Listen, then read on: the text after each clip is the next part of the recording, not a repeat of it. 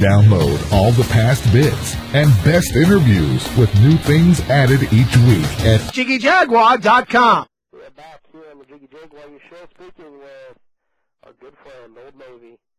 Old Navy Scott back on the program. Uh, wow, since, since last we talked, you've had some uh, some great accomplishments. I hear uh, pro cards and other things. Oh, you've been hearing things, Jim. Yeah. well, let's see. Um, I've been talking to the wrong people. I, well, last time, the last time we talked, uh, I, I had won, I guess, a world championship up in Toronto, and um, as of last November, I did a total of uh, from from from May from March of 2005 until um, the first of November, I did a total of 16 contests. Matter of fact, in 2006, I did 10 shows in 10 months, so I averaged about one contest every four weeks and uh, that was kind of fun. We'll talk about the diet and nutrition of getting ready for Oh, yeah. those ten months. Um, fortunate enough, a couple of really good things happened. I've won a total of 32 weight, height, age, and three best poser trophies. I'm kind of proud of the three best poser trophies because Wow. generally 60-year-old guys uh, don't win best poser. It usually goes to the uh, 20-somethings, but uh, I managed to impress a few judges, and uh, especially, you know, that I guess the, the best poser uh, trophy gets awarded because the audience screams the loudest for a certain guy. So I screamed out a little bit, and, and the judges gave me a, some trophies, which was really nice. But the highlight of my year uh, was uh, in September at the National Gym Association uh, uh, contest in Duluth, Georgia. I was fortunate enough to be awarded my Masters Pro card, which means I am now a professional master bodybuilder. Wow. About a month, uh, two months later, in Canada, at the INDF International Drug Free Athletics Canadian Classic 2, Yeah. I was awarded a second Masters Pro card. So I hold a Masters Pro card from the United States, and I hold a Masters Pro card from Canada. And then the final neat thing that happened um, in 2006 to cap off a year, a couple of things. Uh, firstbodybuilding.com, the website, named me the over 40 amateur bodybuilder of the year, 2006 Damn. and I won about two or three days later. I passed the test. Uh, it took me a long time to do it, but I passed the test in the uh, National Federation of Professional Trainers Certified Personal Training course, and I'm now a certified personal trainer at the age of 63. Just picked up that credential to add to a couple of other interesting things that happened this year. So it's been a good year, but uh, from what I understand, you want to talk about food. Yes, uh, a lot of people. I uh, I've gotten a lot of feedback from uh, people just listening to the interviews we've done with everybody, from you to Flex Wheeler to others. Uh, I talk to guys in the gym. I talk to guys at uh, the different uh, combat athletic events that I go to and, and uh, participate in, and uh, it, it's always nutrition. Uh, we talked to Dr. Dr. David Ryan uh, a couple weeks ago on the broadcast from bodybuilding.com, and he said that uh, somebody came up to him one time and said, uh, you know, what, what, what's the best program to, to get me huge, or uh, what's the best program I want to lean out? And he was saying, you know, it, it doesn't matter uh, what you do. It's a matter of what you do after you're done in the gym, what you do before, the, the eating part of the whole thing. And uh, you had some heck of accomplishments. Um, how did you change your diet? What was your diet before when you? Well, well, first off, the one thing I learned very quickly, um, I work out very hard. Yeah. I lift lots of weights. I do lots of cardio, lots of aerobics, skip rope, I do a whole bunch of stuff. It doesn't matter. In my training, 80% of what I want to accomplish, I accomplish at the table. That's what it's all about. You, I don't care how much you work out. I mean, these guys that, that go into the gym and they lift tremendous weights, and then they go over to McDonald's and have a Big Mac and fries and a shake, and they wonder why that they're that they're not that their muscles aren't showing, but their belly is. It's diet. 80% of what you want to accomplish in training, I don't care if it's for bicycling or roller skating, roller blading, or skiing or football or bodybuilding or karate, 80% of what you're going to accomplish, you're going to accomplish with your diet and your nutrition because that's that's the important part. That's the important part of muscle building. That's the important part of energy. That's the important part of using what's in your cells to, to give you the strength to uh, achieve what you want to achieve in the gym or, or on a on a floor or, or on a football field. Now, my, you know, I, I'm I'm of the school that um, you know the animal kingdom. I, I kind of look at the animal kingdom a Yeah. little bit. The animal kingdom grazes. You see, you know, you walk, you go past the field, you see cows, you see sheep, you see horses, and they're eating all the time, slowly, slowly eating all the time. They're grazing. Now, we animals, the humans, we we like to go bang, bang, bang. We have bam, a breakfast. Yeah. And then we have bam, a lunch. And then we have bam, bam, nice big dinner. And then we go to bed. So your body is, is misusing everything that it's given. For instance, at night, uh, when, you, when you have that big dinner at night and you go to bed, all your body doing is it, it protects itself. See, so what it's doing, it can't use that food because there's nothing going on, so it stores it. It stores it as fat. Yeah. So, so my philosophy is, uh, you know, I eat, and, and and it takes a lot of work. You know, bodybuilding and competitive bodybuilding is a lifestyle, and life part of the lifestyle is eating. You eat a lot. You eat a lot of food. More importantly, uh, Jim, is that you eat more often. Oh yeah. I start my day uh, with a shake in the morning before I go to the gym. Just a, a you know one scoop and eight ounces of water. I've got some protein in me. I go to the gym and I pound it away. Right after I work out, within 15, 20 minutes, I've already got a shake made of four or five egg whites, two scoops of protein powder, and maybe a scoop of glutamine, and then that's my breakfast. Then about 11 o'clock in the morning, chicken, vegetables, um, very lean beef, vegetables. And if, uh, if when I get into the office in the morning, if I'm on a bulking up, I'll have a bowl of oatmeal. If I'm on a cutting phase, I'll have some grapefruit. But either way, I'm eating something. Then about 11 o'clock, I have the chicken or the beef or the fish and the vegetables. Then at 1 o'clock, have another shake. Two scoops and 12 ounces of water. About 3 o'clock in the afternoon, again, fish or chicken, vegetables, real lean beef, and then three, and, and that's at three o'clock in the afternoon. And then in the evening, with my wife, we'll have dinner. Usually a piece of fish, lean beef, or chicken, vegetables, and that's that's the meal. Now it's a lot of food, Oh yeah. ton of food. But if you're working in the if you're working in the gym, now I put on, uh, you know, when I started uh, my, when I did my last contest in November when I won my pro card up in Canada, I weighed 141 pounds. I'm a bantamweight. Um, and I competed in the lightweight class and took fourth up there in that. And I also won my master's pro card in the uh, in the seniors. And I weighed uh, uh, for the tw- uh, 10 contests that I did in uh, 2006. I averaged about 140, 141 pounds. The year before, I did six contests, and I averaged about 137, 138 pounds. So, you know, I, I add. You can't add a whole lot of muscle every year, but I've been able to add um, oh, four or five pounds each year. Now, this year, uh, 2007, this is my goal. Uh, I weigh right now today, uh, speaking with you, excuse me, speaking with you on the telephone, 164 pounds, which is the most I've ever weighed in my life. Wow. Yet, yet, I have 7% body fat. And on the stage back in November, I weighed 141 pounds and I had 4% body fat. So I've, I managed to pick up about 23 pounds and only 3% body fat. That's because of what I'm eating. I'm eating a ton of food, but it's what you call clean. It's not. It's not junk. Well, I'll tell you, that's a that's a hell of a lot of information to hit a person with first off, friend.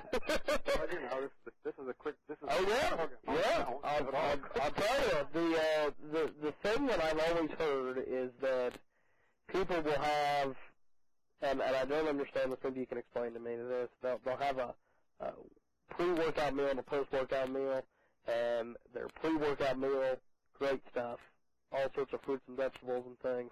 Their post-workout meal is fast food, Oh no. All, or they switch it. And I'm like, why can't it be both? Well, yeah. Uh, I, I do not. I do not go to McDonald's or Wendy's. I don't want to fight anybody or Yeah. Burger King or Kentucky Fried Chicken or or, or Wendy's or uh, uh, you know Subway. I don't. Yeah. I don't go to any of those places. I, and and this is where it's tough. Okay, I have a full time job. I have to. I have to do this the night before at home. Now my wife is extremely supportive of her old man, what I'm doing. Uh, she just she she helps me buy my food, but I prepare it. And she asks me what I need. And when I say egg whites, you know, I'm not Rocky. I'm not going to sit there and uh, and drink, you know, and put the eggs in the thing and drink it down and have it drip down my face onto the floor. Um, I buy um, liquid egg whites, 100% liquid egg whites from the grocery store in a carton. So when I pour them into a blender, a cup of that, it's it's 100% egg whites, and I put in two scoops of protein powder in that, and eight, eight ounces of water, and put it in the blender for about 15, 20 seconds, and all of a sudden I have a smoothie. And I put that in a container, put a top on it, and put it in the refrigerator. And I make two of those, one for in the morning and one for one for one for 11 o'clock, or one for uh, 8:30, and one for um, um, one in the afternoon. I do that the night before. Um, I get plastic containers with plastic tops, Tupperware type, and put it put my other three meals that I'm going to use that day in, in that. So I'll have steak and vegetables in one. I may have a piece of fish and vegetables in another one, and maybe a piece of chicken and vegetables in another one. And I'll put those in the refrigerator. Then in the morning when I wake up, I, I, I wake up every morning at 10 minutes to 5, have a cup of coffee with my wife, get on the road at 6. I'm at Gold's Gym in Birmingham, Alabama at uh, 6.20, and I'm working out at 6.30, and I work out until 8 o'clock. And then 8 o'clock, into the shower, out, out in 10 minutes. On my way to work, I'm drinking my, I drive to work, I'm drinking my first shake because I want to get that protein into me right away, just to replenish and replace and, and refresh. So I've got that protein shake with the egg whites and the protein powder right away. That's what I drink on the way to work. But I take everything else in a soft chest with artificial ice, and I keep it right by my desk. So if I need at my 11 o'clock meal, when I need to go down, I take the, one of those containers. I go down to the uh, kitchen at, at my office and uh, stick it in the microwave for a minute, and there's my meal. It's no fuss, no muss, and I don't go out for lunch. I, I you know, because I just I work, I stay at my desk and I eat those, I eat, eat these meals. So I'm eating five or six meals a day. It's a lot. It's a lot, but yet it doesn't interfere with my work and it doesn't interfere with my lifestyle, and it gives me what I need throughout the day instead of instead of bam, bam, bam. I'm a grazing bodybuilder, and it gives me uh, about every two hours I'm replenishing uh, with protein, carbs, fat, and uh, it's just for me it just works, and it keeps my body lean. As I said, I'm 164 pounds and seven percent body fat. I just did a caliper uh, a couple days ago, and that's where I am. I'm trying to keep track of between now and my uh, next contest. Now, some people, when they uh, get real heavy into bodybuilding or they they supplement weights with uh, their other sports, or they're, they're a soccer player, football player, whichever, they they have their training down. Either a coach has given them stuff, or they've tested their training, so the training's fine, and then the nutrition comes in, and they think, well, I can put all sorts of crap into my body, but as long as I'm taking whey protein and creatine and all these supplements, I'll be fine. Why do people think that, and what are the results for the people that are sitting out there thinking, hey, that sounds like a good idea? Well, it's basically it's the same thing, and I'll, I'll I'm going to throw a little naturalness at you now. It's the same thing the guys that said, hey, you know, I can get big muscles. All I have to do is stick a needle up my butt and uh, and uh, call it, uh, you know, uh, refreshment, and uh, then I can go lift more weights because I put steroids and andros, and uh, if I want to lose weight, I can do it with diuretics. There's a lot of ways to do things. Yeah. You know, you, you can you can fake it, but uh, I'm I'm a I'm a natural athlete, and I try to compete on a level playing field. And, and you know, if the guys are younger than me, you know, they're still I'm still going to give them a run for their money because I'm going to be on the same playing field that they are, and that's uh, whatever I am when I stand Yeah. on the stage. There I am. Oh, yeah. There is no. I supplement. I do supplement. I take, uh, but I supplement the things that are natural in the body. Now, a steroid user would say, "Well, then you're not natural." Well, what I what I'm talking about, is I do some creatine, I Yeah. do some glutamine, I do some branched chain amino acids, I do flax, you know, fish oil, Yeah. and I do, uh, um, you know, during the contest season when I'm cutting, I, I use uh, some of the Beverly products. I do Lean Out and, and Energy Reserve and uh, Muscularity. Well, those are all fine and, and, and, and good products. And but the, the, the whole idea of, of doing, you know, that you can go ahead and eat what you want as long as you've got these other supplements. That's not what the supplements are for. The supplements are not for um, losing or, or diet, the supplements are for adding muscle. And so you, and the only way you can add muscle is to add fuel, and the fuel is food. You know, you can take all the creatine you want, it's not going to add muscle. Creatine will give you some strength in the gym. You can take all the glutamine you want. Glutamine does not add muscle. Glutamine gives you recovery. Yeah. You can take all the, you know, you, amino acids are essential, and they go into the cells and they help develop muscle. But you've got to have protein. You've got to have carbs.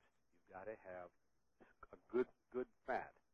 And you don't get that with, with a Big Mac and fries or, or Whopper or, or Taco Bell. It just doesn't work. So, you know, these, and these guys actually do that. I've seen them do it. They work and they're, they're, they're huge. They're, they're monsters and they're lifting, they're, they're deadlifting 350, 400 pounds and then they're, and they're just great big men and then they're going and they're, they're buying uh, three Big Macs and they're eating them right away and they, that's their, that's their protein. That's not protein. well, what's what's your um, opinion on some of these places? Like there's a uh, a chain of clubs in uh, Kansas called Genesis, and they've got you know they they've got everything. They've got the clothing line, they've got the the workout stuff, they've got the smoothie bar. What is your opinion of some of these places that have the smoothie bars? Well, um, um, I they I, they have one at my Gold's Gym in Birmingham, and I Yeah. never used it because what I do is uh, I'm a label reader. Reader. Yeah. I read the label. I see what's in these things, and the first thing I look for is sugar, and then I look for fat, and then I look for some of the other things. Uh, you know, if it's not sugar, then I look for saccharin. I look for you know substitutes. I look for the chemicals in there that I don't want, and um, you know, I, I turn them down. And I, but if I, I, do I eat uh, snack uh, uh, protein bars? Sure, I do. But I also read the labels on those protein bars because you can have what they call energy bars. And Yeah. Energy bars are full of carbs and they're full of sugar. They're terrible for you. But it, but if you get one that's got 30 grams of protein and uh, 24 carbs and eight sugar, that's fine. Go for it. You know, and, and that may even have six or seven grams of fat. Excellent. But you get some of these uh, snack bars, and it says 14 grams of fat, um, you know, tr- uh, salt, and it's got uh, uh, 20 20 grams of carbs and 12, 20 grams of protein and 20 grams of sugar. You don't want that one. Read the labels, and you got to read the labels in the smoothies too, because there's a lot of stuff in the smoothies. It's a drink. It's it's refreshing. It's got a lot of sugar in it. Yeah. Yeah, and and I'll tell you, I see guys. Uh, a buddy of mine who works on it uh, actually manages a Genesis here pretty close. Uh, I go over and talk to him every once in a while, and I see people at that freaking smoothie bar, and I'm like, what the hell's going on here? Well, I, I have I, I, I've got- a smoothie joke, but I do not a story, but another story. Uh, I had a friend uh, who, who kept gaining weight in Yeah. the gym, and uh, he said he says, "But I'm all eating these I'm eating these these protein bars," and I said, "Well, how many are you eating a day? Oh, know, eight or ten. "Oh, how, how about one? he couldn't figure out why you, kept, why you kept gaining weight. I was eating all these healthy protein bars, eight or ten a day. My God. you know, but, but here, here's the here's the problem. You know, you know, guys, you know, personal trainers. All right, now here here's now I'm a personal trainer, and one of the things that a personal trainer is not supposed to do, not, is recommend supplements, and they're not supposed to recommend diet. I mean, it's really it says in your Yeah. charter that that's you know you're not a doctor. You you you can't prescribe uh, uh, treatment for sprains and fractures, and, and you can't rehabilitate. You've got to bring people here after they're rehabilitated when they're deconditioned and coming back again. So uh, personal trainers, a lot of these personal trainers are giving advice that they really shouldn't be giving because they're not nutritionists and they're not doctors. They're not, uh, you know, they're not health care specialists. They're personal Yeah. trainers helping people get into better condition or change their lifestyle. But so personal trainers generally don't know a lot about, or they may know a lot about diet, but they're really not supposed to talk about it because that's not part of their charter. And if they say something wrong or they do something harmful to one of their clients because you know they they, they recommend some such and such and such and such, and the guy is uh, is, is uh, lactic, uh, depend, you know, uh, uh, can't have lactic, and he's, he's, he's all of a sudden on that, and he gets sick. You know, who's liable for that? Well, see, that's the thing. And then uh, another thing that I wanted to touch base with you on is uh, there was a good buddy of mine just recently, I'd say about a year ago. Um, he went off to play. He he was a good buddy of mine in high school, and he was kind of a you know short, skinny kid. And he went off and played football and got huge down in Texas, just humongous. And he was probably I'd say 285, close to 300 pounds, probably. God, maybe five eight, five nine. He comes back and he decides he starts working out at the gym that I'm working out at, and he decides, well, he's gonna. The, the, the guy that runs it is a amateur masters class bodybuilder. The guy's got to be at least 70, and he looks great. He looks he looks better than you know most of these 20 year olds running around here. And you know, my friend Levi's just like, hey, I want to be like him.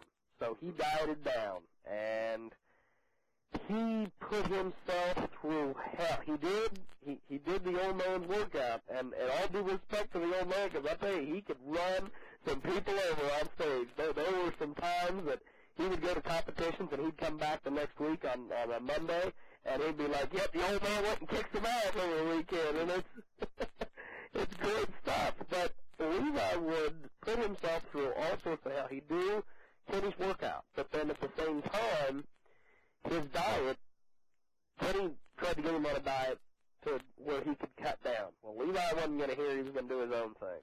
Sure. So he pretty much he drank protein shakes, whey protein shakes, and lean cuisine pizza, and he got down from what was it 285 down to 120, and he was going to stop at 160. But he just kept losing weight, and his abs kept coming out, and he kept looking good. Well, he got all the way down to 120, and he was he was cut, he was ripped, but he didn't have any energy. Yeah. And he was getting sick all the time. And then he decided, well, okay, I've I've gotten what I've wanted. I'm going to go back up in weight. So he started putting muscle on. So he'd have he he still had the cut, he still had the bodybuilder physique, but he had some size. Mm-hmm. And I was wondering what goes through these these guys' heads that think, well, that's the only way to do it. They have to have this extreme diet. Um, I don't know because um, that's the, no education. Yeah. Basically, no education because you. If here's the deal. If you can, if you're trying to add weight, like I'm doing right now, you want to add about a pound a week. Yeah. Because you can control that pound a lot better than if you try to. You know, look, I if tomorrow morning, if I decide I want to gain 10 pounds, I could gain 10 pounds probably in two weeks. All I have to do is just, you know, go to fast food and eat all of that, and not not work out, and all of a sudden I'd be a little Pillsbury Doughboy, Yeah. and it wouldn't it wouldn't take much. But the other it goes the other way, and this is probably one of the things that was having him. You need carbs. Carbs are important for energy. Yeah. It didn't like he was eating carbs. It was sound like he was even eating cardboard. Yeah. And, uh, That's pretty much what it was. Cannot have a 100% protein diet. He might even have. I, I think his pre-workout meal was banana. What was it? Well, that's a little bit of a tough one, but your your protein, your protein, uh, you know, your your liver and your system can only handle so much protein, and then it just dumps the rest of it out. You it doesn't Yeah. store protein. The body can store fat. The body cannot store protein. That's why you have to keep replenishing it all the time because you, your body has to use that protein for for muscles, and they they get their they get the energy from carbs and from fat. Fat's important against guys. It could be my kids, but they're still masters. Let me see. And um, I've also picked up my uh, through the National Federation of Professional Trainers. I'm a, I'm a certified personal trainer. I received that. Um, was one of my goals for last year, and I got it uh, on the 28th of uh, December. And I, so I achieved the goal of uh, becoming a certified personal trainer. I'm probably one of the oldest to ever get that designation. And um, since my contest on the 4th of November, I've added 20 pounds of body weight through diet to help add some lean mass. I was 141 on stage, and I am now a 164 today, hoping to stay right around 164 to 170, and then diet down so that next year when I go on, or when I go on the stage in September, I'll be about 150, 55 pounds, about 10 pounds more than I was last year, to be a little bit more, a little bit more bigger. yeah.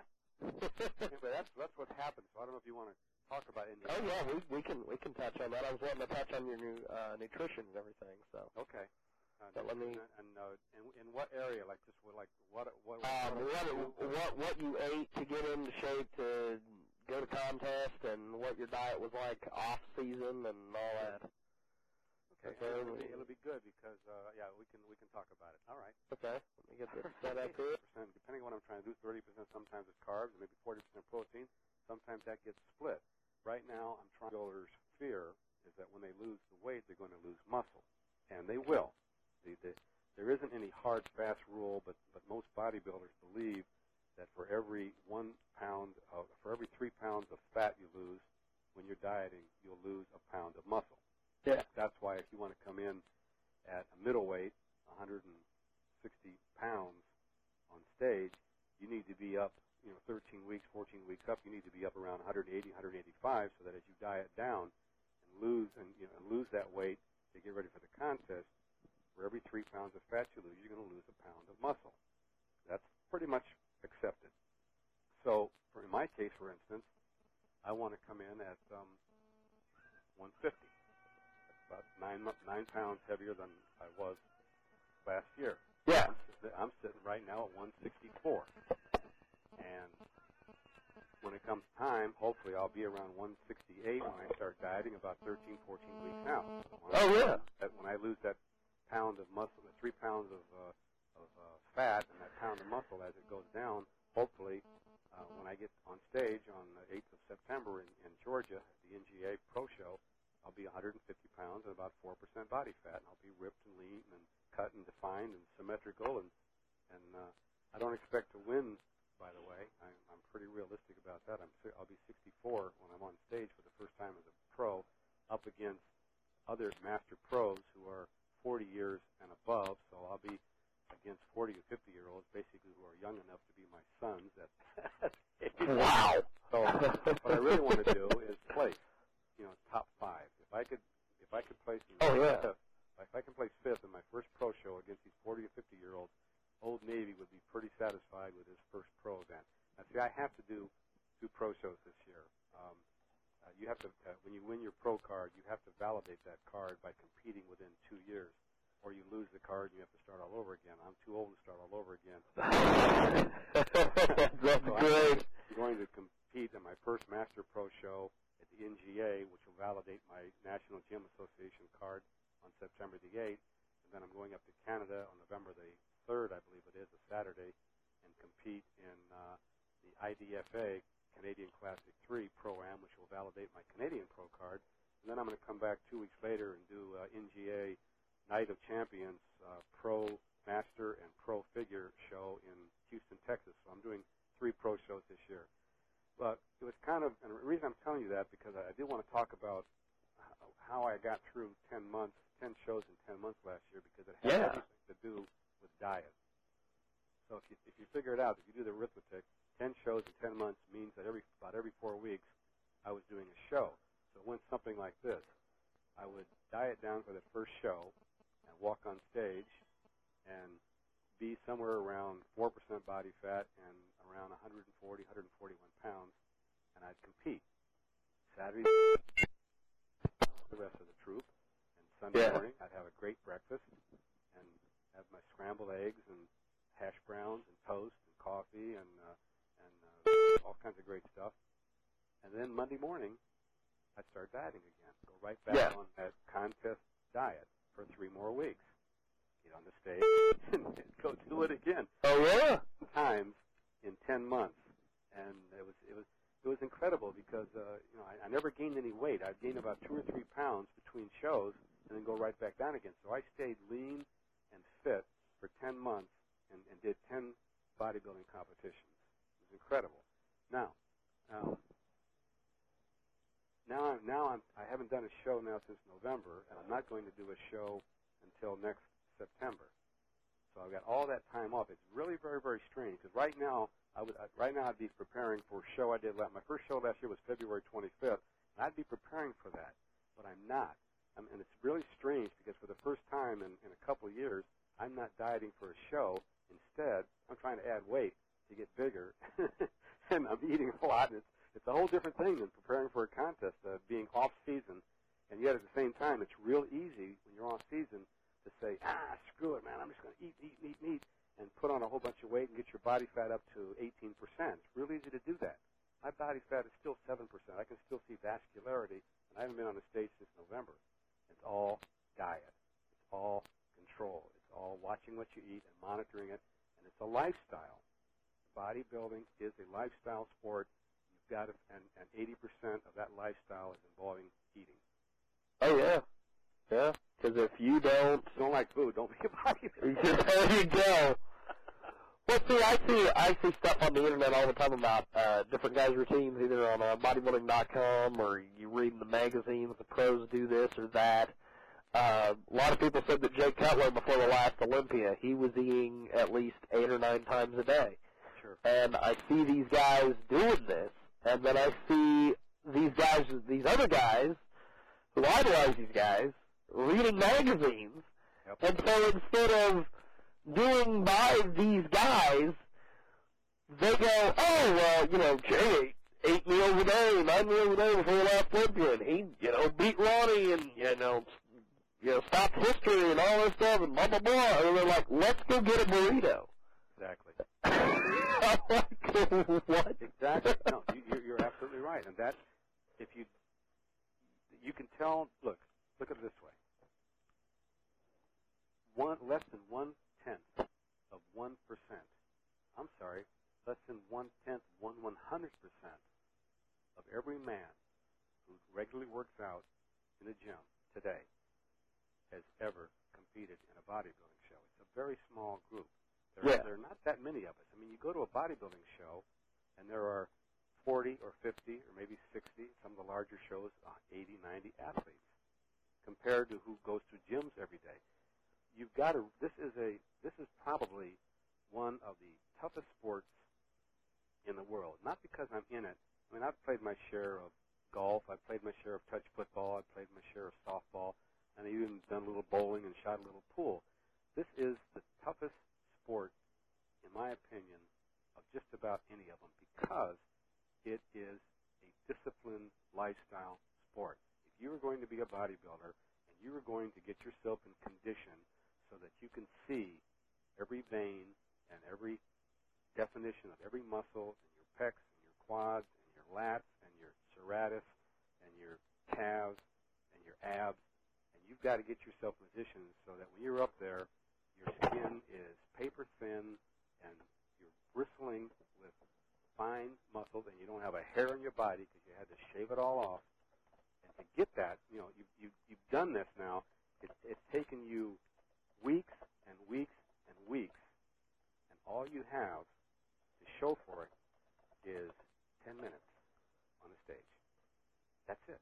There you go. average competition is 10 minutes. You get your classes there. You, you do four quarter turns.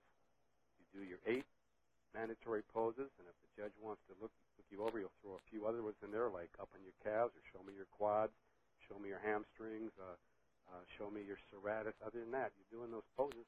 A couple, maybe they'll change a few people around, do a few more. That's it. And then you come back that evening. I mean, and, and that's the judging. That's it. It's judged. That that eight minutes in pre-judging, you're done. You don't know what you're gonna pl- how you're gonna place, but you're done. You come back that evening and you do your 60 second or 90 second posing routine for the audience. You line up again, do a couple of turns, and you get your trophy. It's taken you 10, 12 months, 13 weeks of dogged diet, drinking water, uh, watching what you eat, getting rest, doing your supplementation, and then the and then the, the contest prep, the posing, practicing your posing, the posing suit, the grooming, shaving, and you get on stage for 10 minutes after 10 months. Yeah. Now you can say the same thing. Uh, you know, for Olympic ice skater, they they practice for four years and they're on the ice for uh, three minutes, and if they fall, they lose it all. Well, the same thing. If you if you know you work it for 10 months, you stand on the stage, and if it doesn't come out right, if your peak is not right, your water is bad, you're flat, or you you didn't you didn't it didn't come out right, you didn't pump up right, lots of little things can go wrong. All that dieting, all that preparation, and you place fifth, or you don't place. And it's really it's really frustrating because you know because what the worst the worst part about it is is that everybody always looks better most of the time. Most people always look better on Sunday morning. They say, "Damn, why isn't a contest today?" because they peaked, they peaked on Sunday morning instead of on Saturday morning. It happens a lot. That's one thing. Uh, that's one thing that uh, uh, Kenny peak said. They'll peak at one o'clock in the afternoon, and then they'll come back Yeah. to the evening show and they'll look better. Yeah, Look- that's what he said. He he always doesn't want to peak early. He's uh, Yeah. I'll ask him questions. I'll be like, well, you know, uh, when are you actually going to stop training and and hit your peak? And he goes, there's sometimes I don't do it until the day before. There's sometimes I hit my peak a day early. He says there's sometimes guys hit their peak a week before the competition. Exactly. Well, that was kind of the, the interesting thing that um, that I found that uh, I've got figures now. I have a website. Let, me go ahead and give myself a plug. Yeah. www.bodybuildingsenior.com. www.bodybuildingsenior.com. Now, I've got photographs up there in a gallery of every contest I've ever done, and you can see it's dramatic from March 2005 when I did the NPC Northern Kentucky show Yeah. uh, the last one I did, the IDFA and uh, or I, IN, I'm sorry, uh, uh, International Drug Free Athletics in Canada, the Canadian Classic show, it's dramatic. Uh, and and every every and all the shows, the ten shows that I did in 2006, each time I got a little bit better. I got a little bit harder. I got a little bit more defined. It just I was I was so tuned in that I that I actually was able to peak. And the best show that I had was the last show, the Canadian Classic. I looked better at that show than I looked at any other show uh, in the, whole 10 months. It was just it was just interesting because it you know you learn from each show. You learn what works. You learn about the water. You learn about the manipulation. You learn about the carb, a little bit of depletion, and then when to throw it back in. You sometimes you try a little niacin. Sometimes you try a little potassium. Uh, you know, and, and you just figure out. You just try to figure out what's going to work for you. Because one of the other things that that that uh, you know there's there's no textbooks on on this, James. Yeah. Every, everybody, everybody is different. Everybody's, everybody's body, everybody's, we're all different. and what may work, that, that, that's why, for instance, somebody says, here, go, this is your diet.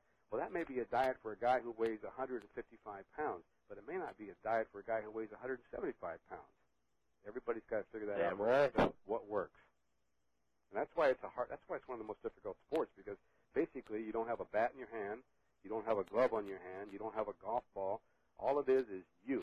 You're standing up there with a little suit that barely covers the subject, and you're throwing it all out there for the judges in about 10 minutes, all the work that you've done. It's hard, and I love it. I have a passion for it. so how long you, you think they're going to be going with all this? You think you think they're gonna you think they're gonna be like uh, some of these guys like Larry Scott I tell you who are what, still I'm going, doing I'm going to stay, James. I'm going to stay in the game. Um, I'm going to test judge the um, the WNSO Fame Georgia Open. They've invited me to do be a test judge for that show. Oh, that's kick ass. And, and once, and that'll be on April the seventh in Marietta, and then um, three weeks later, uh, Sean Sullivan uh, up in Cape Cod, Massachusetts. Uh, he runs the uh, OCB Spirit of America. He's asked me to be a contest judge for for that show. I competed in that show last year, and he's asked me to come back and judge it. So, I'm and I'm going to. I'm probably going to start judging. Uh, I, I'll be. I'm going to do my three pro shows this year. I'll be 64. I'll probably try to do a couple of pro shows um, when I'm 65, maybe two. But there's one other thing going on. On the uh, 12th of May, I've been invited to the NGA show out in Utah as their guest poser.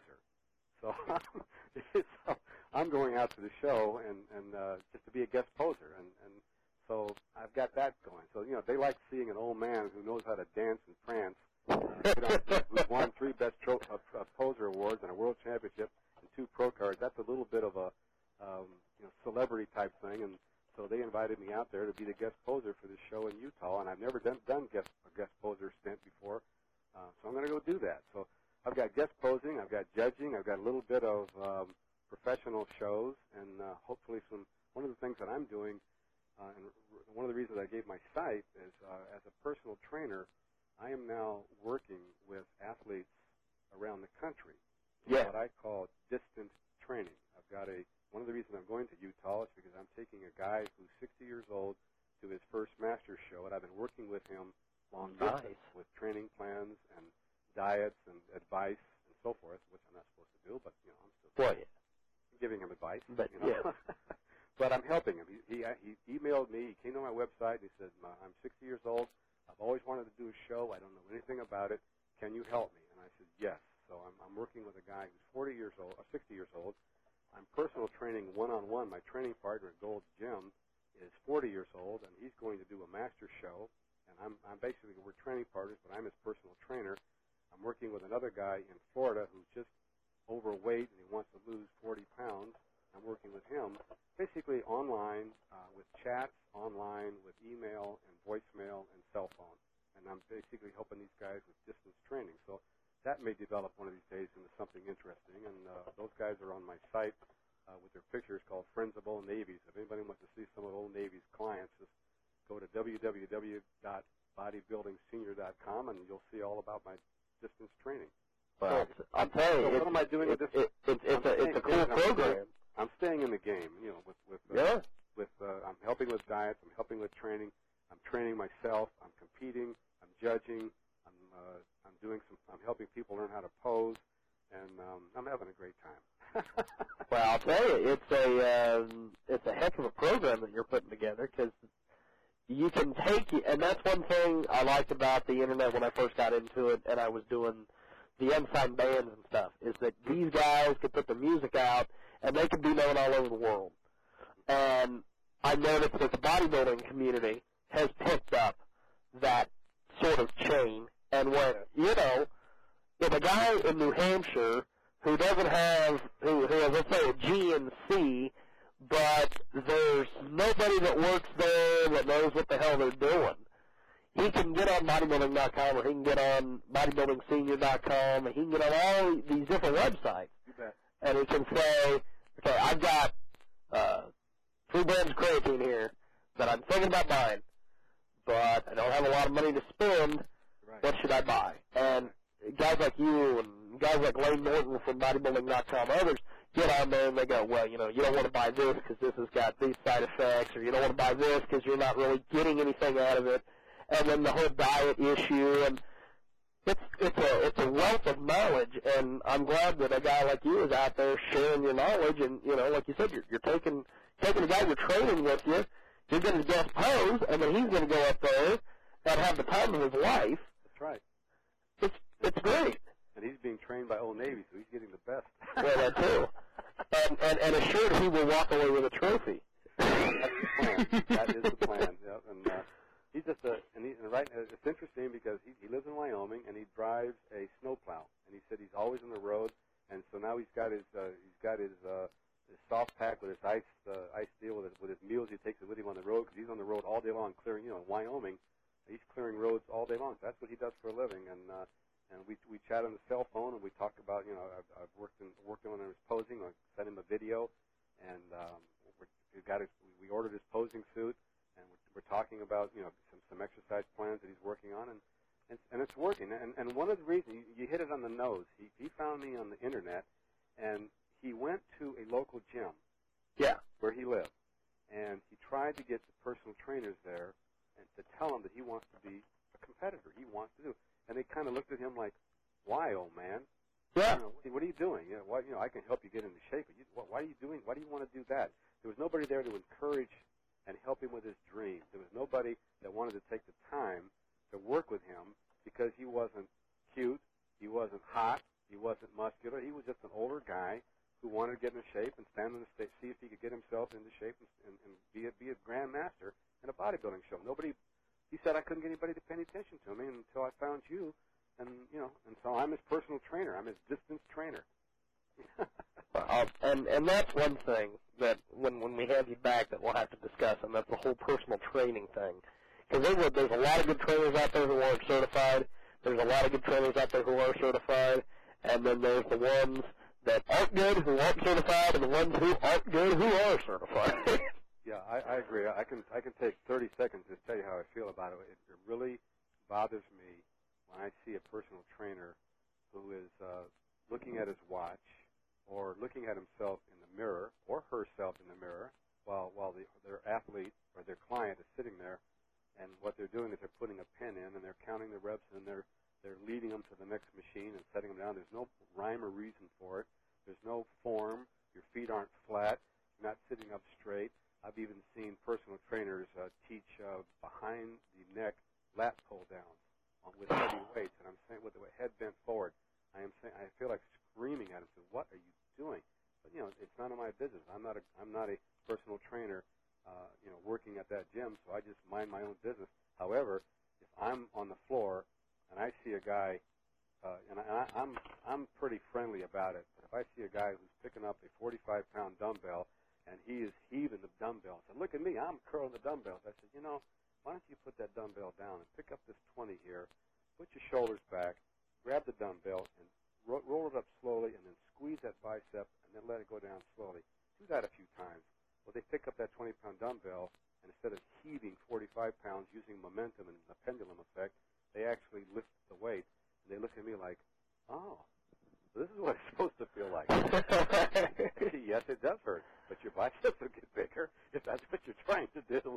So, you know, I'm into I'm into the whole idea of form and style and doing the exercise correctly and doing the exercise safely. I've I've worked out now for 15 years, and with the exception of a little bit of a tendon pull that I that I have in my bicep, uh, I have never had an injury in the gym in 15 years. I've never, you know, I don't have any rotator cuff problems. I don't have any knee problems, and I'm squatting, you know, six times six at 285, and then one time 30 at uh, 200. And that that that's the set of exercises I do for my squats, and my knees are fine. I, do I use a belt? Yeah. Why do I use a belt? Because it gives you support. The guy says, "I don't need no belt, man. I Yeah. don't need a belt. It restricts Yeah, that, my motion." that, that, that's Well, my know, favorite argument, too. you know, it restricts my motion. Well, how about when it when it crushes your your spine, your vertebrae, because you you don't have proper form, and your and your your back all of a sudden rounds over and it pops. Where are you then? Get the belt on, please. Back off. Come on. well, I'll tell you, it's That's a been whole a, other subject, isn't it? well, see, there you go. well, it's it's been a it's been a great conversation once again, my friend. Uh, I look forward to uh, talking to you in the spring. We'll definitely have to uh, to touch on the personal training thing and probably Sure. touch on uh, what people need to do to get in shape for the summer because that's going to be the big thing coming up here pretty soon. Once all the ice and everything melts, That's it. everybody's gonna be like, oh, I gotta get that, I gotta get that beach body, I gotta get out there and uh, you know get the ladies, you know. So Well, I, I have to laugh because I always expect on January 2nd, which happened again this year, the resolutioners come into the gym. That's what I call them. They're ready to go. oh yeah, yeah. do what they're doing. They'll sit down they'll run from machine to machine. They'll huff and puff and they'll have their their, their designer uh, uh, stuff on. oh yeah. I'd say about uh, oh 23rd of January, just passed. Uh, just, it's just coming up. They're gone. They're God, you give them that they're- Three weeks, and then they realize this stuff is hard. I don't have time for this. So I've seen guys come in and, and they sign up and uh, my buddy Kenny Walmart has told me this on a couple of occasions he he used to run a gym in Emporia, Kansas and he goes, Yeah. you know, all, all the K State kids and all the uh, uh, Kansas State kids that come down and you know they're they're all ready to go and they're gonna you know kick ass and take names and you know all this crap. They sign up for these six month memberships and they buy the T-shirt and they buy the belt and they buy all this stuff and they work out two days and then you never see them again. That's right. Resolutioners. And they're too they're either too embarrassed to come in and cancel their contract and see if they can get out of it, or they think, well, you know, once I heal up or once I get the motivation again, I'll go back. I'll come back for the summer. Yeah. And then they'll they'll come in for two days, two three days. Then Th- th- there is more. I, I will say there is more um, desire to get buff in the summer because beach is coming and you want to show your pecs. You know, it's all about Yeah. pecs and biceps and, the, and for these guys.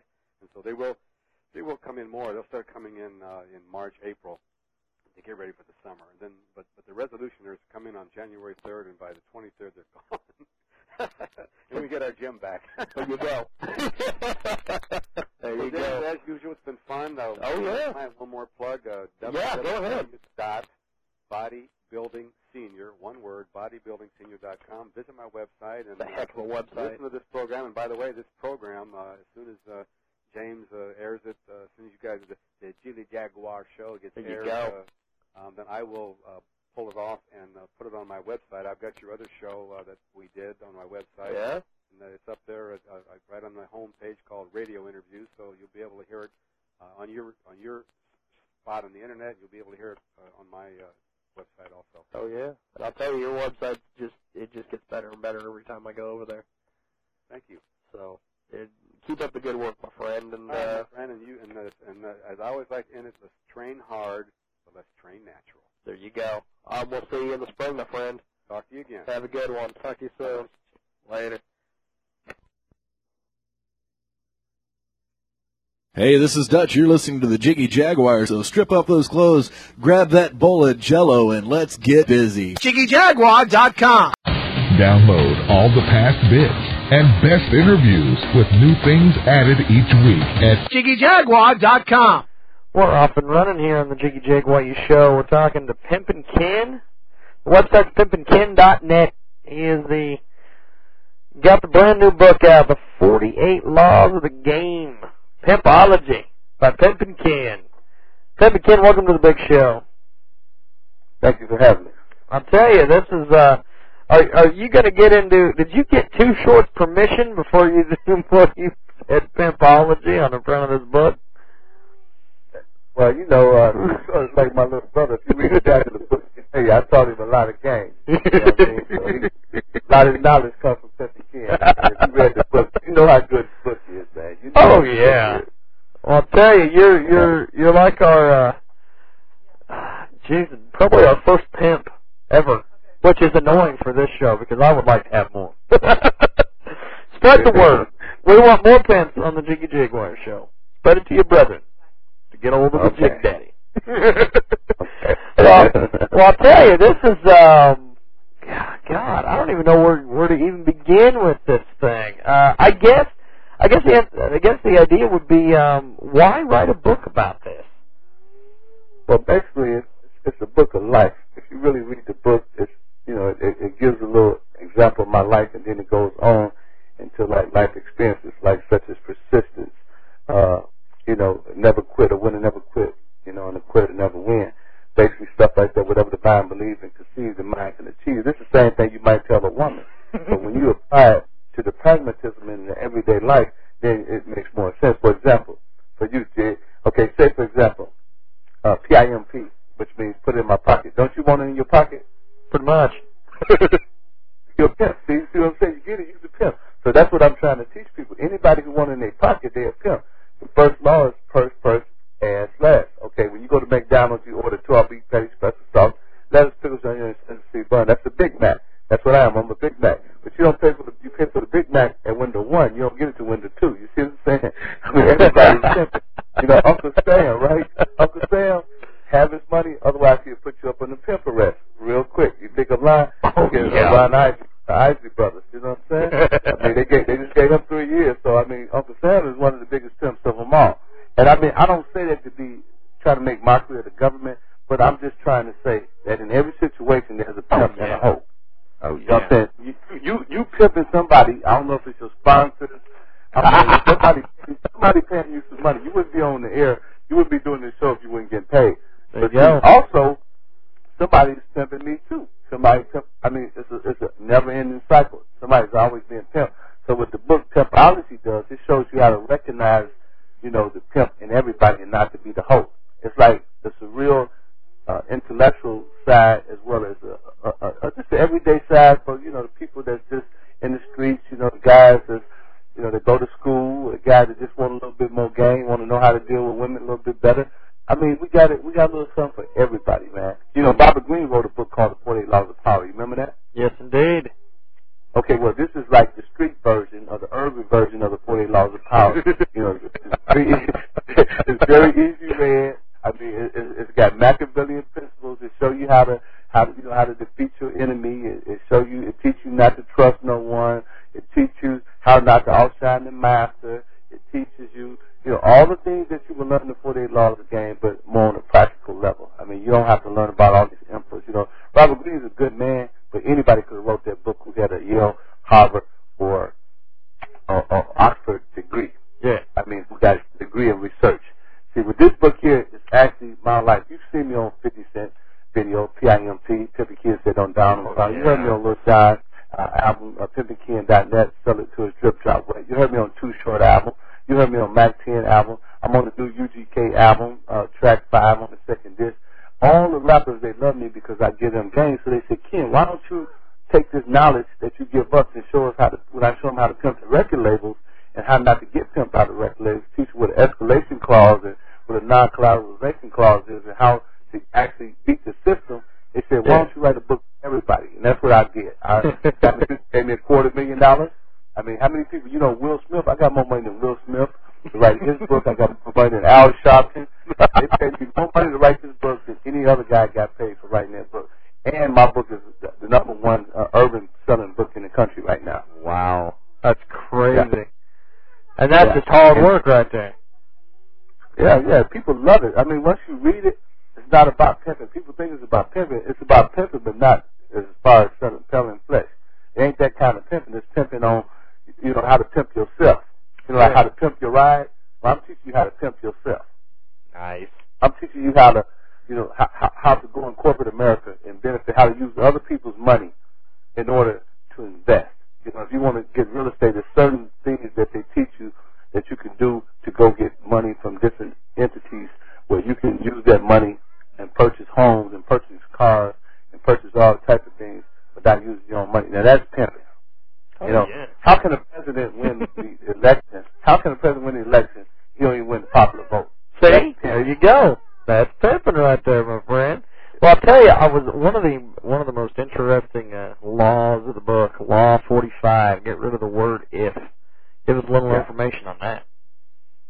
Well, basically, you know, we always say, if I can do this, if I can do this, if I can do that. If I had more money, if I was more pretty, if I was white, if I was black, if I had a fat girl, if I had a skinny girl.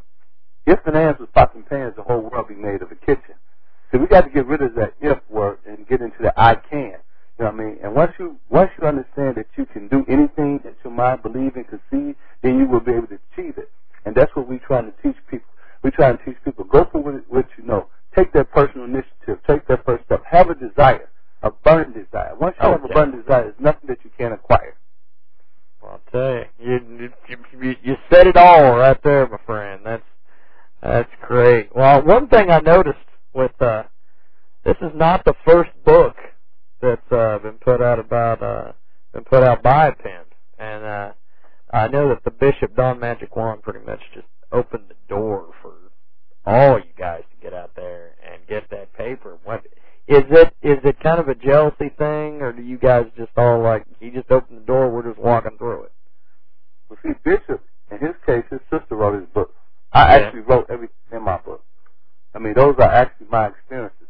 Now, the thing with with with with, with, the pimp game is that if you if you are really a pimp in the literal sense, like have girls out there selling their body, of course there's going to be competition because you get the money from the girls, so everybody wants a girl. But when you Yeah. pimp it on this level, then we kind of come together, we work together because we pimping on a corporate level. We're going from the ghetto streets to the executive streets, from the ghetto blocks to the Wall Street spots, you know, from the sewer to the entrepreneurs. So now it's, it's inevitable that we come together and we collaborate and work for a common cause and a common goal. And the goal is to get money. And that's what we want to teach people is how to get money, how to pimp the system. I mean, I go all over America and I get in these VIP places. I don't pay a dime. All these rappers, they get on my albums, they get in my books, they get in my movies, they do it for free. Not saying that I'm pimping on them, but I'm saying that hey, we can pimp together. You do something for me, you get on my album, you get on my, you get in my movie, I get in your video, I get on your album, and I'm trying to teach them about the barter system. You know, like in the early 1800s, that's how we did business in this country. It was a barter system. I mean, it was some big pimping going on. So now we're trying to bring that pimping back. So when, who, who wins? The artists win because now I'm able to use the budget that you got from your record label, or you able to use the budget I got from my film company, and we able to promote each other and blow each other up a little more, and in the process of that, make more money. Now the fans want to see you more because they see you on TV. They're more fanatical, and that's what we're trying to do. We're just trying to take the game to a whole nother level and, and not dispute with one another, and not argue, not fight. Because uh, I mean, me, I'm 44. I've been in the game since Jaws was a goldfish, since I was knee high to a fly. I, I got more game than kind of got poker beans and definitely more flavor than now later. I'm the one that told you to let a hoe up or blow up. I'm the one that's gonna look out for you like a cookout. You know what I'm saying? So you know, I'm the one that you need. I'm the one that you need to uh, believe in because I'm telling you, I will lead you to the pot of gold at the end of the rainbow. Believe that, and trust me, it is truly seven colors in the rainbow. I've seen every one of them and, and, and, and wear them every day. You know what I mean? I mean, I'm, I'm just giving you the. To, to, no, they call me Dr. Vector World's Greatest Girl Tester. You might have seen me on the Bob Barker Show, The Price is Right, the Merv Griffin Show for three days and three nights. I'm famous like Amos. Only one thing: bake cookies, and I break rookies. You understand? so get it right, okay? It I hear you, man. That's great. Why, why do you So they think? go to Amazon.com and Oh yeah, this this this, this is the big thing. It's all over It's the place. Borders is in Borders. It's in it's on Walmart website. It's in how did Noble. How did you pull that off? because the book the book Getting on Walmart's website. Hey, if you go to the, if you go and look at the book, the book is in the self help section of any one of these stores, Barnes and Noble's, Books a Million, Borders, because it really actually it's a psychological upliftment. It, Yeah. it, it, I mean, you know, I mean, it's people that you meet in life that are poets, that are uh, articulate, who are great speakers. You know, like Malcolm X, he was a great speaker, but he was in prison. Paul in the Bible, he wrote all of the New Testament mostly, but he was in jail. He wrote it from jail. So I mean, it's people who come from downtrodden and, and low life uh, situations who are actually talented but never get the opportunity. So once the opportunity was given to me, people could see that I'm actually a good writer. I'm actually a person who really experienced some things. I can al- actually teach you the same thing as Sun Tzu, or a Machi- Prince Machiavelli, or Robert Greene, or David Lieberman, or Zig Ziglar. I mean, I have that same information. It's just that I have not been privy to be certain circles. So Simon Schuster, for some reason, somehow they was able to find out who I was, and they was able to pump me to the level that I need to be. And now I'm I'm number one in the country. I mean, people. I mean, my book is is to talk at all coffee tables. I mean, white, black, Chinese, Puerto Rican, Vietnamese. You know, black, white, spotted, you name it, I got it. Blind, crippled, crazy, as long as they ain't lazy, man. They seeing about me. I'll tell you, the uh, the the book is just phenomenal. It it's just flying Yeah. off the shelves. Just Everybody front of need the. to get it. They need to get it. They need to get it. Yeah. You know why they need to get it? Why do they get it? be- Because for years, no one really knew how the pimp thinks. This is going to give you an idea how the pimp thinks. Now, for mothers out there who have daughters who don't want your daughters to get caught up in the game, this would be a good book to let them read or you read, and you'll be able to be up on this game that's going on right now. For uh, the young men who've been abused by women, who women have, have just dogged them, they'll be able to read this book and they can say, wow, you know, this is how Ken handled the situation. Pimpy Ken handled that situation this way. This, this, this is a better way to handle it because I teach the men how to handle the women. Not in a, a derogatory sense. I'm not Yeah. talking about no male chauvinism. I'm just saying in the sense that, okay, if a woman, if you're chasing a woman Yeah. and you, you're trying to have her, that's going to make her madder. She, she's not going to want to be with you. But if you let her chase you, then the one that's being chased is the one who's more apt to be the one that's going to win the game. You know, I teach you, you know about trust. And a lot of us, you know, we want to trust everybody, but there's not no trust in this game. I said with friendship again, pimping, pimping ends, and that's in most life. I mean, you know, you know, when you're doing business, you know, you know, when the stock drops, you drop the stock. Business should be the main purpose of doing the business. I mean, it's not personal; it's business. Yeah. And that's some of the things that these young people need to know because they're listening to all this rap, and all they're hearing is a lot of yippee yap. But when they sit down and they listen and they read a book from me, I mean, they definitely going to get some knowledge. You're going to get some news they can use. I'm going to take them to the next level. Why do you think that the uh, the pimp has like become like the, the pop culture superhero in this country? Because one of the things is because they fascinated by it. They don't know who the pimp is. I mean, the pimp has never been exposed. We know about the gangsters through 50 Cent. We know about the drug dealers through Master P's. You know, we know about you know the you know the the the the, the, gangster and the pimping and the rapping through Pimp C of UGK. You know, we know about all these people, but one thing we don't know is how the pimp thinks. You know, how he actually thinks. So Oh, yeah. that's intriguing. I mean, a lot of people want to know how can this one guy control all these women and drive Rolls Royces and wear gator shoes and not what. I mean, who, who is this guy? Yeah. And that's what people are anxious to know. I mean, and because people don't know it, because it's kind of like a mystical character, kind of uh, an enigma. People is really fascinated about it. They just want to break the code. And now you got people like myself and Don Juan and other uh, Pimp C who are out here in Paper Chase, who are out here that's doing, uh, uh, who's pretty much kind of like giving a little information out here and there. It's kind of making it better for the people. You know, what I mean, they loving it and they like feel like, okay, this is the only thing in America. We know about the Al Capones and all these other people, these other gangsters. This is the only side of of, of, of the street life that we've never been able to tap into, and I think that's why people are so happy. So they're tapping into something that they weren't privy to previously. Well, I tell you, Pimpin' Ken, the book is just flying. It's just phenomenal. Pimpology, 48 Laws of the Game by Pimpin' Ken. It's it's out in stores all over the place. PimpinKen.net's the website. You just you're all you got over. a copy? Sign it for you? Oh yeah, I got I got my Okay. copy right here. gotta Everybody else got to get. Everybody else got to pick Why up their copy. email me email me at webmaster at pimpinken.net and I would uh, definitely send you a signed copy. All right, But I want you to have a signed copy. because, You know, I really enjoyed the spirit in which you gave this interview. I mean, a lot of people they do interviews and they kind of got a negative disposition, but you actually share. I tell you, I mean, man, you- this this Yeah, this, this man. is the perfect forum for you, my friend. Oh, yeah. this this is definitely the perfect form. I tell you that it it's just flying, like I was saying, just flying off the shelves. Pimpology, 48 Laws of the Game by Pimpin' Ken, pimpinken.net. You're just all over. You're like, uh, what was it in American Pimp, the the one pimp? Uh, pimping from the nation's capital all the way to the pineapple. Yeah, Kenny Red, my man. That's Kenny just all over the place, brother. You know, you know, I start. I, I'm the one that started the movie uh, Pimp Up On. I'm the one that ended the movie. Oh yeah, you were the big Oh, star. oh, oh, that, is- that was me. Yes. You You know the what I mean? star. They Yeah, they always say when they people. when they roll credits at the end of like TV shows or, or movies, they're like the last guy mentioned is the main star, and you were the end of the movie. That you were the main star, my friend. you actually know? Did you know that I actually was the consultant for the film?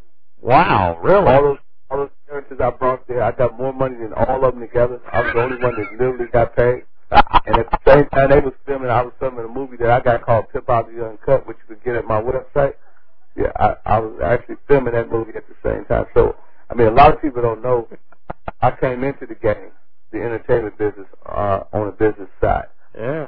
You know, I, I negotiated. I had lawyers, and I mean everything. I mean, I brought them to a little small town called Milwaukee, actually where my uh, family stay at now Yeah. and we was able to uh, bring HBO there.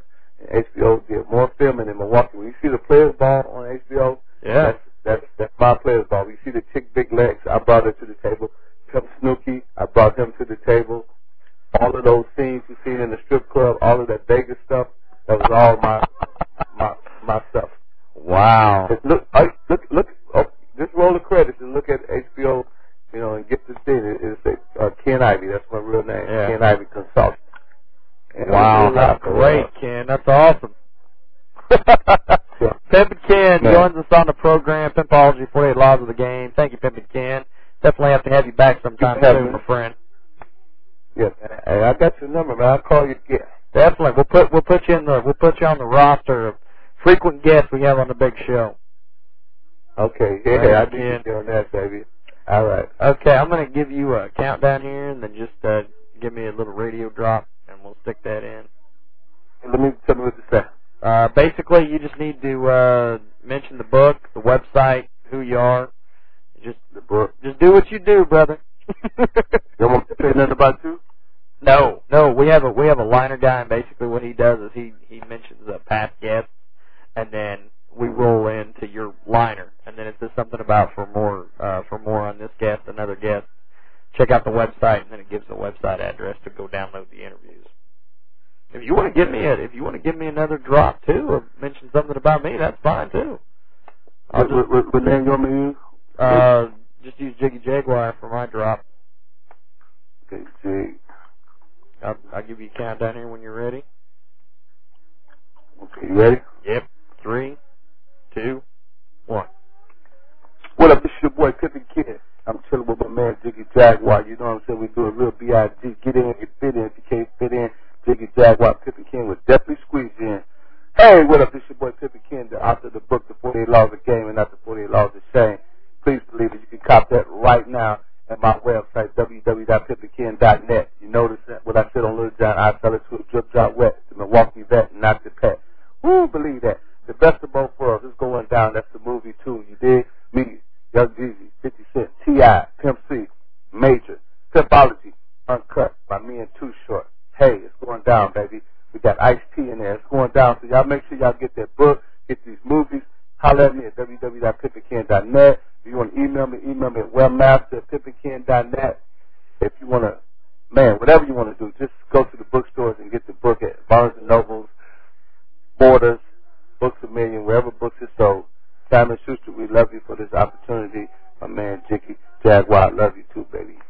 Thanks, Ken. I appreciate it, brother. I'll get you an email this evening. Uh, let you know where the interview aired and everything, and uh, take care of all that business. Okay, okay, my man Jaguar. All right, definitely. Thanks for being on the show, man. I appreciate you having me on your show. We'll talk to you soon, man. Later. All right, Have a good evening. later. Hey, this is Dutch. You're listening to the Jiggy Jaguar, so strip up those clothes, grab that bowl of jello, and let's get busy. JiggyJaguar.com.